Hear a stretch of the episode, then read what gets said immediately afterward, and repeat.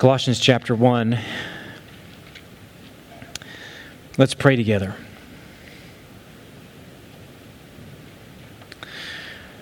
Father, please show us Christ.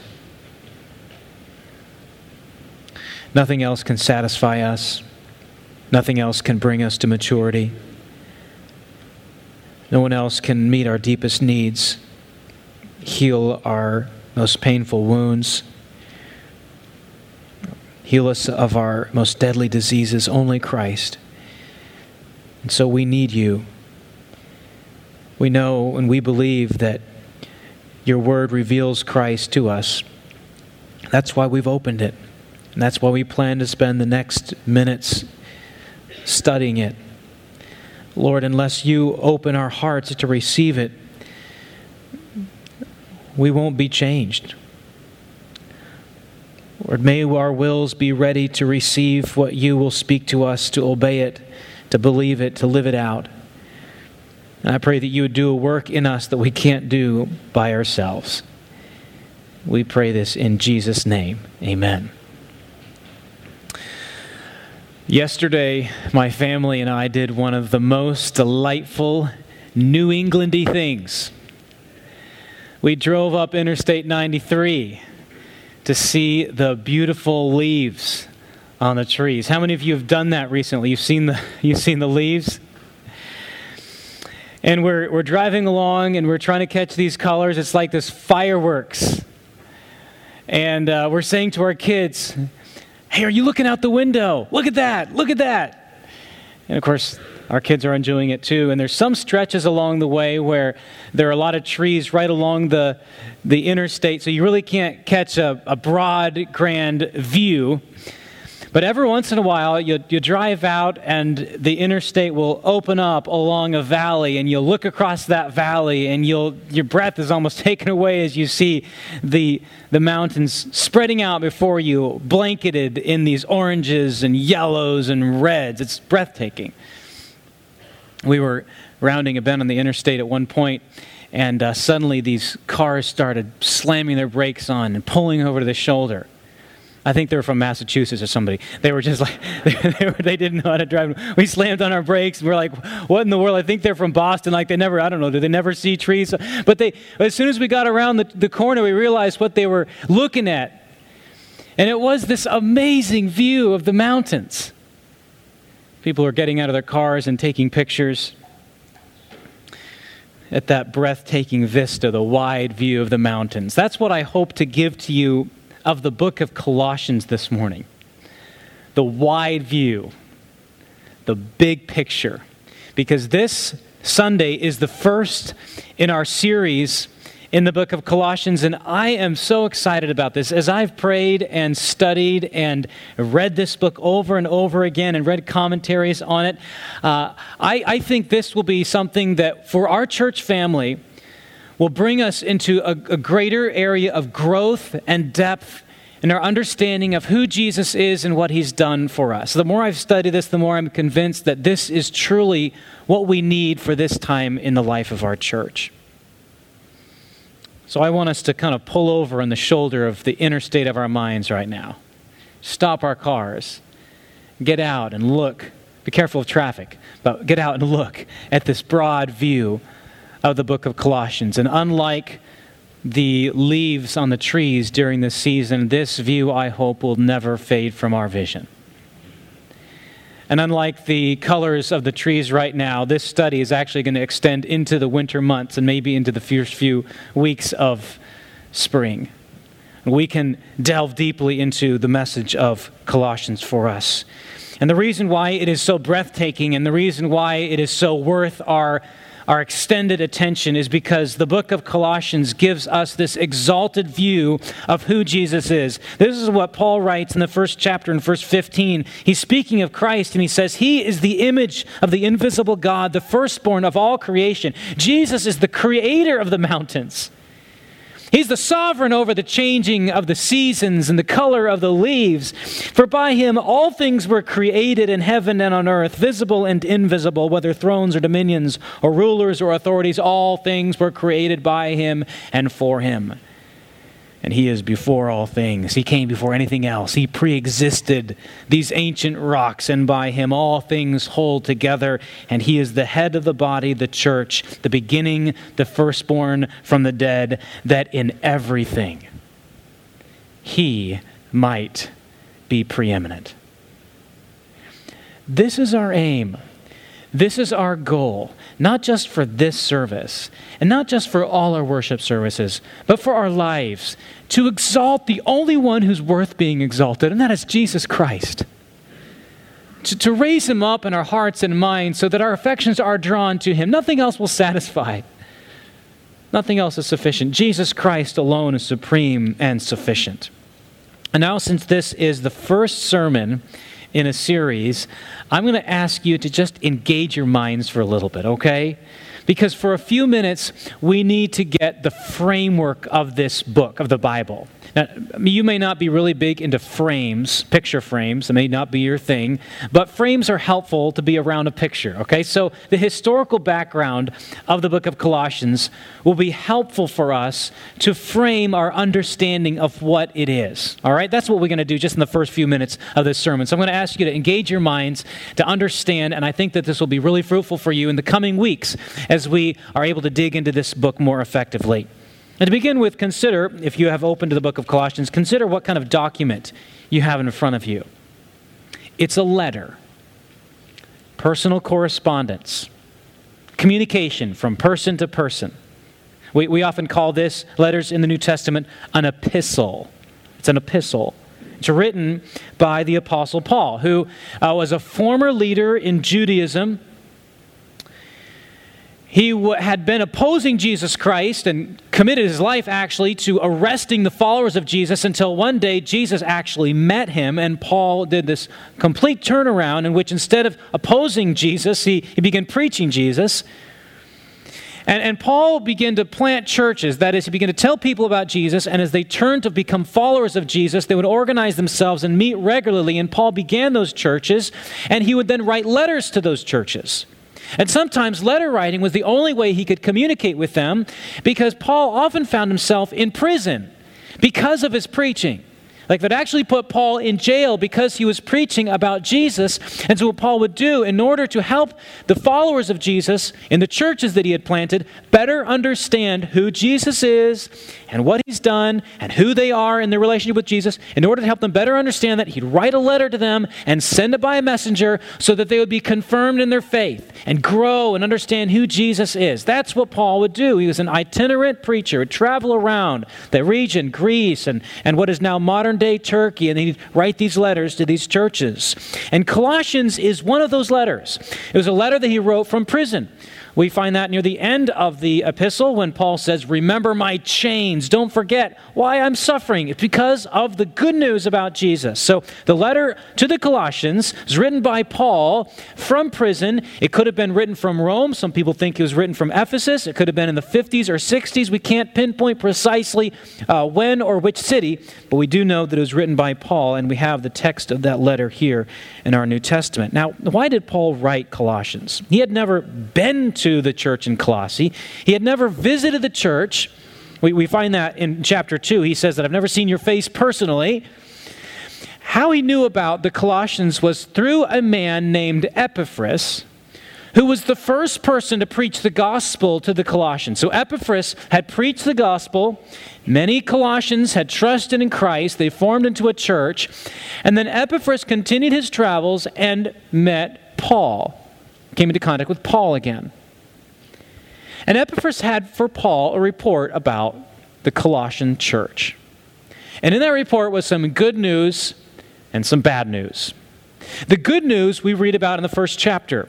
We see in verse 7, Paul refers to Epaphras, if this is Colossians chapter 1 and verse 7, our beloved and fellow servant. He is a faithful minister of Christ on your behalf and has made known to us your love in the Spirit. Here's what Paul is saying. He's saying, I've gotten good news from Epaphras. He's saying, you as a church are filled with faith in Jesus Christ and love for one another, and hope in Jesus Christ. And these are good things, but Epaphras also brought some news to Paul that concerned him. And this is the reason why he wrote the letter. the bad news. What was the bad news? The bad news was this.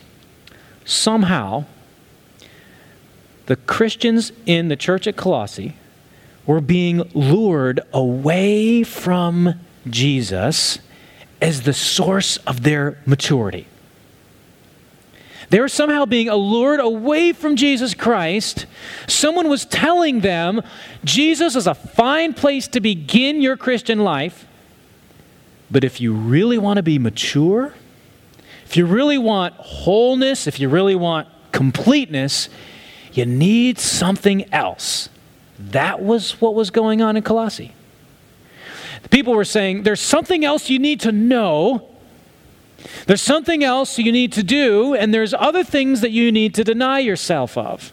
And Paul refers to these throughout the letter. Now, scholars throughout the years have tried to pinpoint exactly what the heresy in the church of Colossae was, but we can't know precisely. It's almost like listening to someone talk on the phone and trying to figure out exactly what the person on the other end of the line is saying. That's kind of what it's like when you read the letter, these epistles. It's like we can see what Paul is saying to the Christians in Colossae, but we can't tell exactly what they were saying or the problem there unless Paul quotes them. In some cases, he actually does. He actually said some things that they're saying, do not taste, do not touch, do not handle. In other words, Paul is saying the things that some people in the church of Colossae are saying is that you can be spiritually mature by abstaining from certain things. And that's the problem that arose, the reason why Paul picked up his pen to write Colossians. So there you have it. That wasn't too bad, was it? The frame, the historical background for the book of Colossians. Now, here's what we're going to do. To give you that wide view of Colossians, to give you that breathtaking vista, I'm going to break it into three parts. So first of all, we're going to deal with the question that gave rise to the book of Colossians, and then the answer, and then an appeal that Paul makes, okay? And this is going to give us, I think, allow us to get our arms around, at least at the outset, in preparation for this series, the book of Colossians, Paul's letter to the Colossians. So first of all, the question. What was the question that was fomenting among the people and the church in Colossae? And here it is. The question was, where does true maturity come from? Where does true maturity come from? Where can we find genuine wholeness, maturity?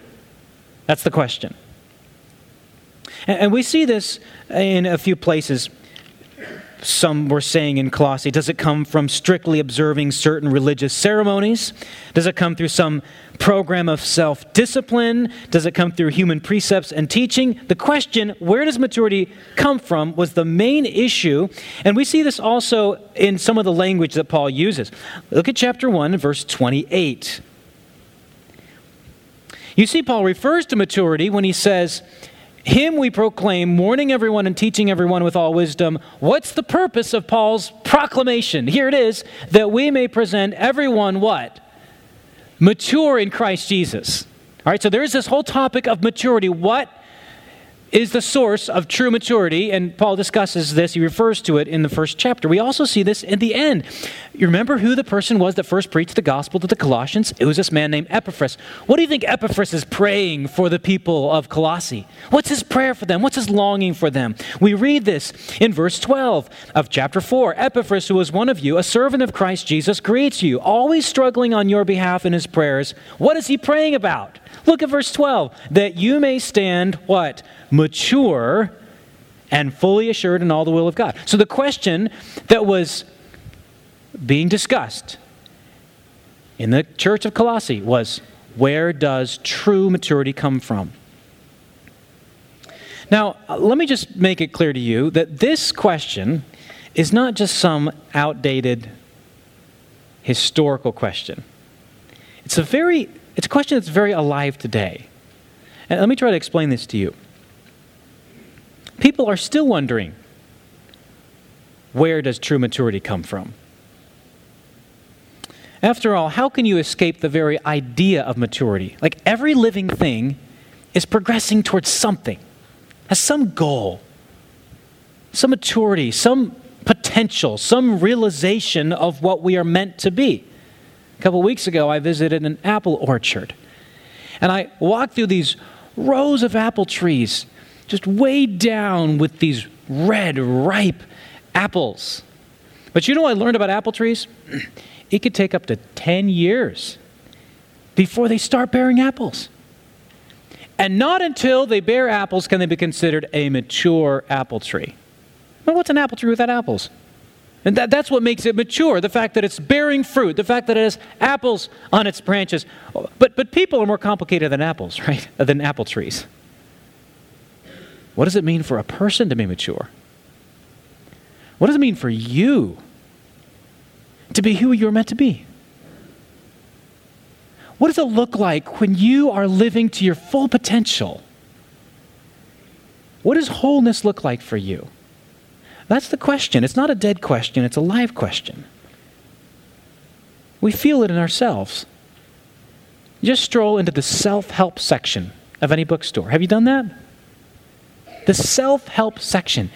And every author and blogger and inspirational speaker has some different idea of what full potential looks like. And has some different path to full realization and being the you that you're meant to be. This is a very live question. It's not what I'm saying. It's not an ancient question, not an outdated question. It is an ancient question, but it's not an outdated question. It's a question that we wrestle with today. What will it take for me to be truly mature? There was one book that came across my attention just while I was preparing this sermon. The introduction of this book says this: do you know who you really are and what you're capable of? And the author goes on to explain how that we tend to set barriers for ourselves, but that we could be so much more. Then the author goes on to claim that, quote, through my story, you will learn what the mind and body are capable of when they're driven to maximum capacity and how to get there. He goes on, quote, the steps laid out here in this book amount to the evolutionary algorithm, one that obliterates barriers, glimmers with glory, and delivers lasting peace. This is not a dead question. What will bring you to maturity? What will help you realize your full potential? People are writing about this. You feel this in yourself. People ask kids all the time, what do you want to do when you grow up?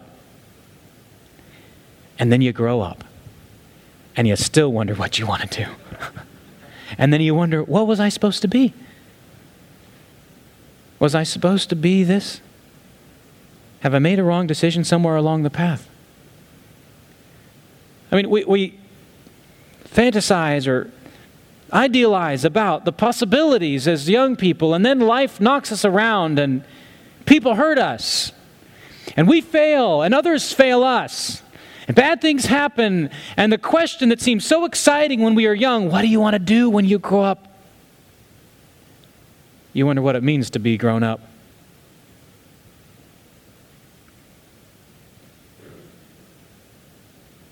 What does maturity look like? It's not an outdated question. This is a very relevant question. Where do we find true maturity? So that's the question, remember? The question that they were facing, and here is the answer, okay? First the question, now the answer. The answer that Paul gives, and this great truth that he trumpets forth all throughout this letter, is this: true maturity is found in Christ alone.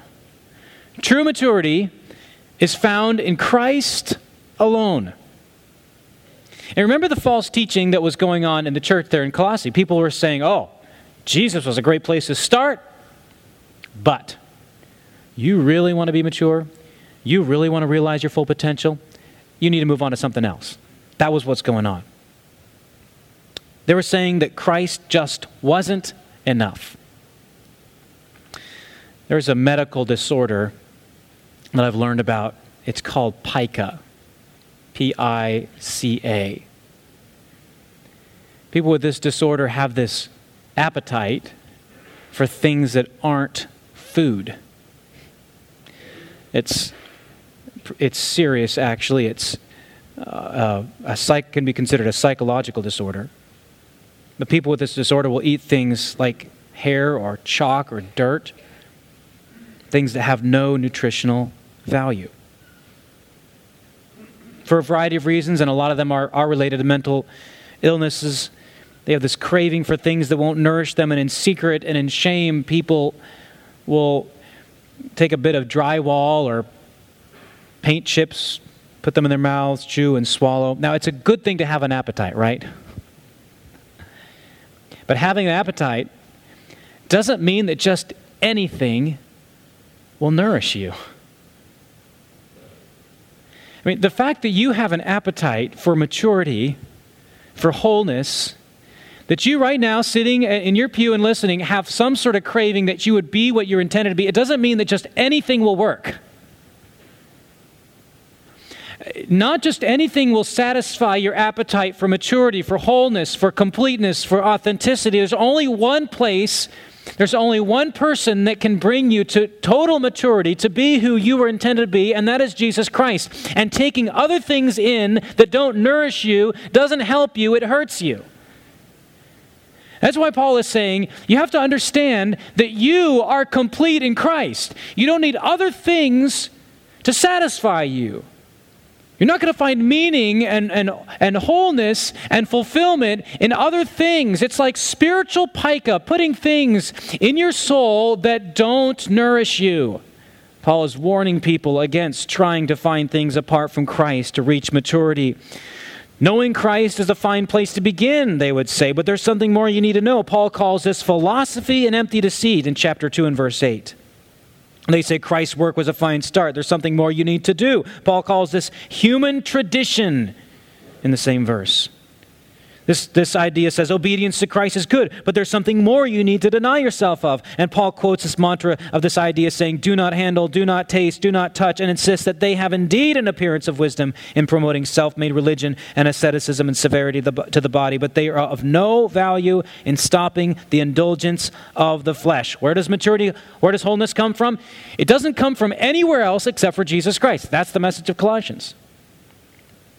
And that explains why Paul writes as he does. And that explains the whole flow of the letter, which I hope to give you a glimpse of. Because at the very outset, in chapter 1 and verse 3, he begins by thanking God, telling the Colossians what he's thanking God for. What is he thanking God for?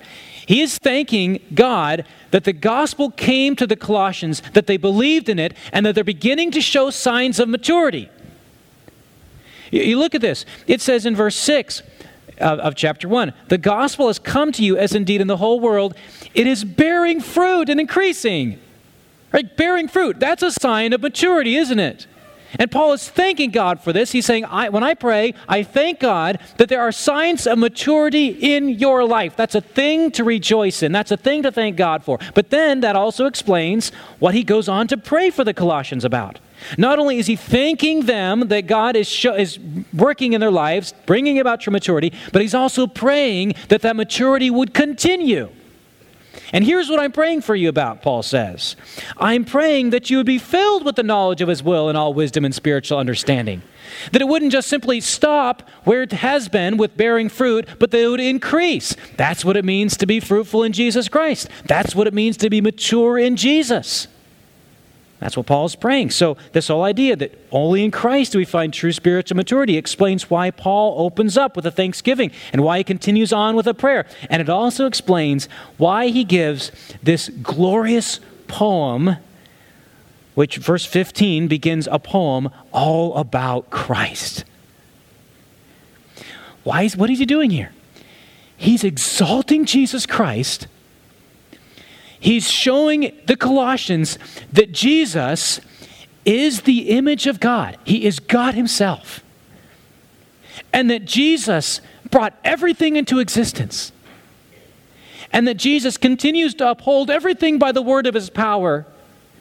And that Jesus is the one who triumphed over sin and triumphed over all these powers that would trample you down. Jesus is victorious. He's sovereign. He's supreme.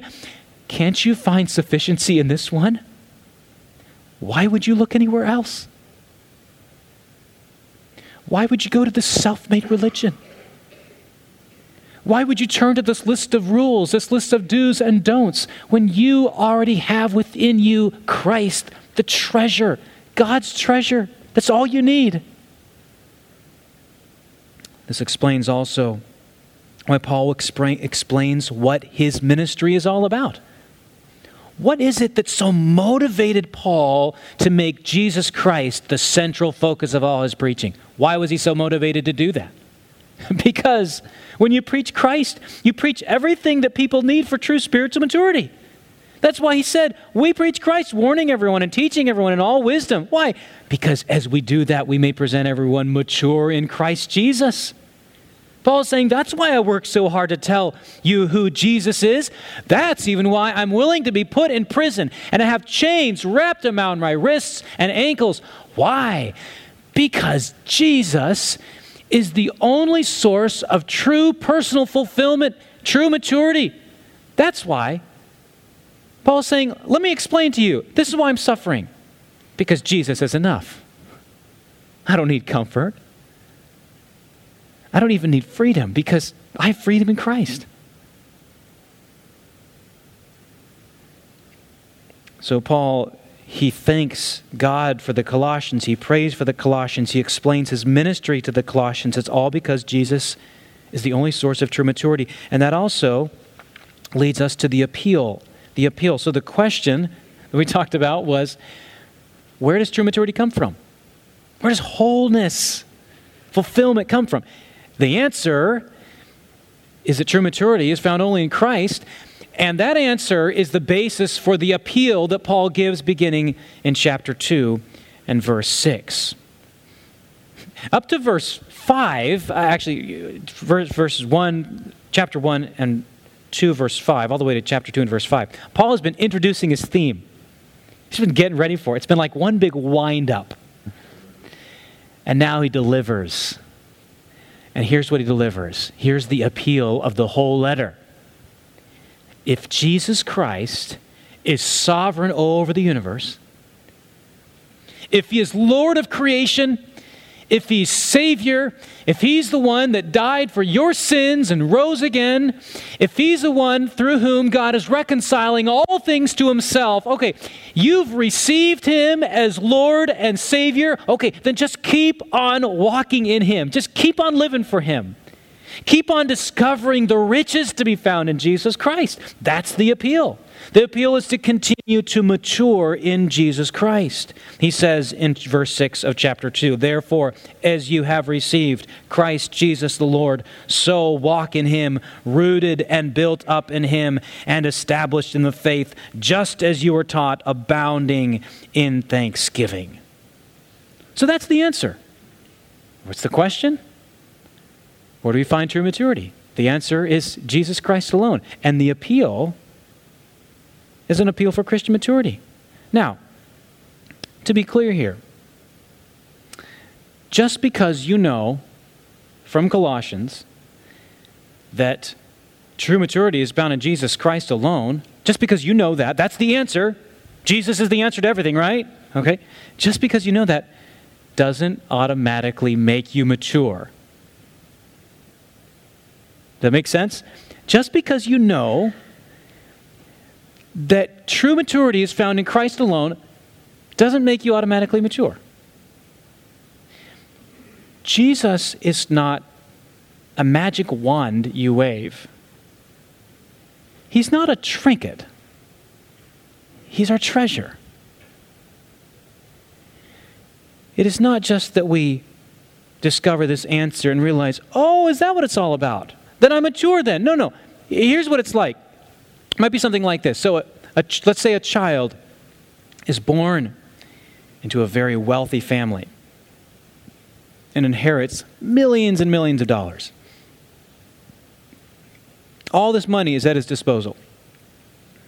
The money, all he needs for the rest of his life belongs to him. But that child's ability to benefit from that wealth depends first and most basically on his knowledge that he has it.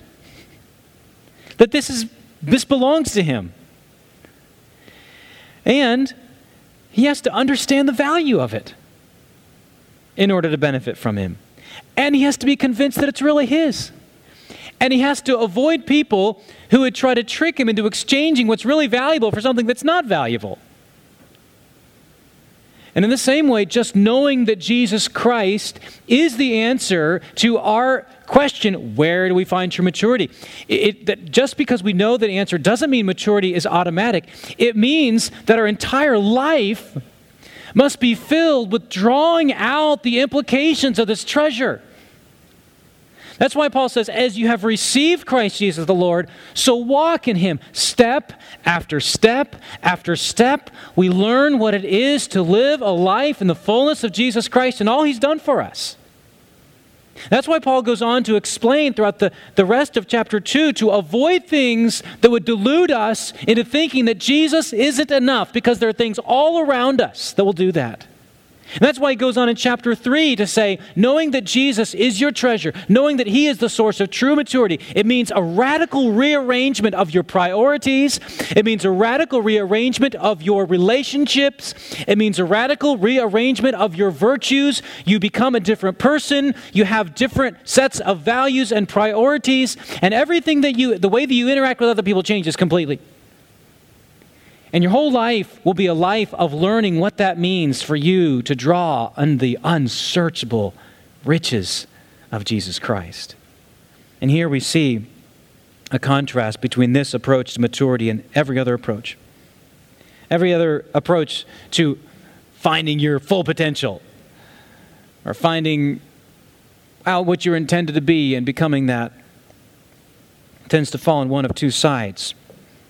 Either they will say that maturity is something outside of you that you need to attain, or it's within you that you need to discover, like you define your own identity. The message of Colossians and the Christian message tells us that it is both outside and within. Outside because it comes from Jesus Christ and not ourselves, and within because Jesus comes and dwells within us. That is the mystery that Paul talks about in chapter 1, Christ in you, the hope of glory. In Christ, we have everything we need. And the Christian life is not a life of self-discovery, nor of self-achievement, but of Christ discovery based on Christ's achievements. That's what the Christian life is. It's not a process of self-discovery. It's not a process of self-achievement. It's a process of discovering Christ and what he has achieved for us. And so Paul urges his readers, don't fall prey to anything apart from Christ. Chapter 2, verse 17, he says, these are a shadow of the things to come, but the substance belongs to Christ. One of the things that I love when I come home from work, my wife and kids will greet me at the door. Imagine what would it be like if, instead of running up to me and giving me a hug, they looked down and saw my shadow and said, Daddy, and tried to hug that. A shadow. It's not the substance. At best, it has a mere outline. But there's nothing to it. All these other things that vie for our attention, that would lure us away from Christ. It may perhaps provide some vague outline, but the substance, my friends, belongs to Christ. That's what Christian maturity is. It's finding in Christ our treasure. And what this looks like for you and me, this looks like learning more about who Jesus is and seeing how who Jesus is connects with the way we live. That's what it means to grow in Christ-likeness. And that's what the message of the book of Colossians is about. That true maturity is found in Christ alone. And I think this is an important series for us as a church. I think it's going to impact our testimony to the community. Because as we find our growth in Christ, that is going to make us like a lighthouse, like a beacon in a dark place. And I think it's important for you personally. How many things do you tend to find yourself craving for fulfillment outside of Jesus Christ? This message of the book of Colossians is something we all need, and something that we'll have the joy of exploring and looking into in the months to come. Let me urge you with this. What is it that you are seeking wholeness, maturity in besides Jesus Christ? Whatever it is, it's false nourishment. It can't satisfy. In Jesus Christ alone are hidden all the treasures of wisdom and knowledge.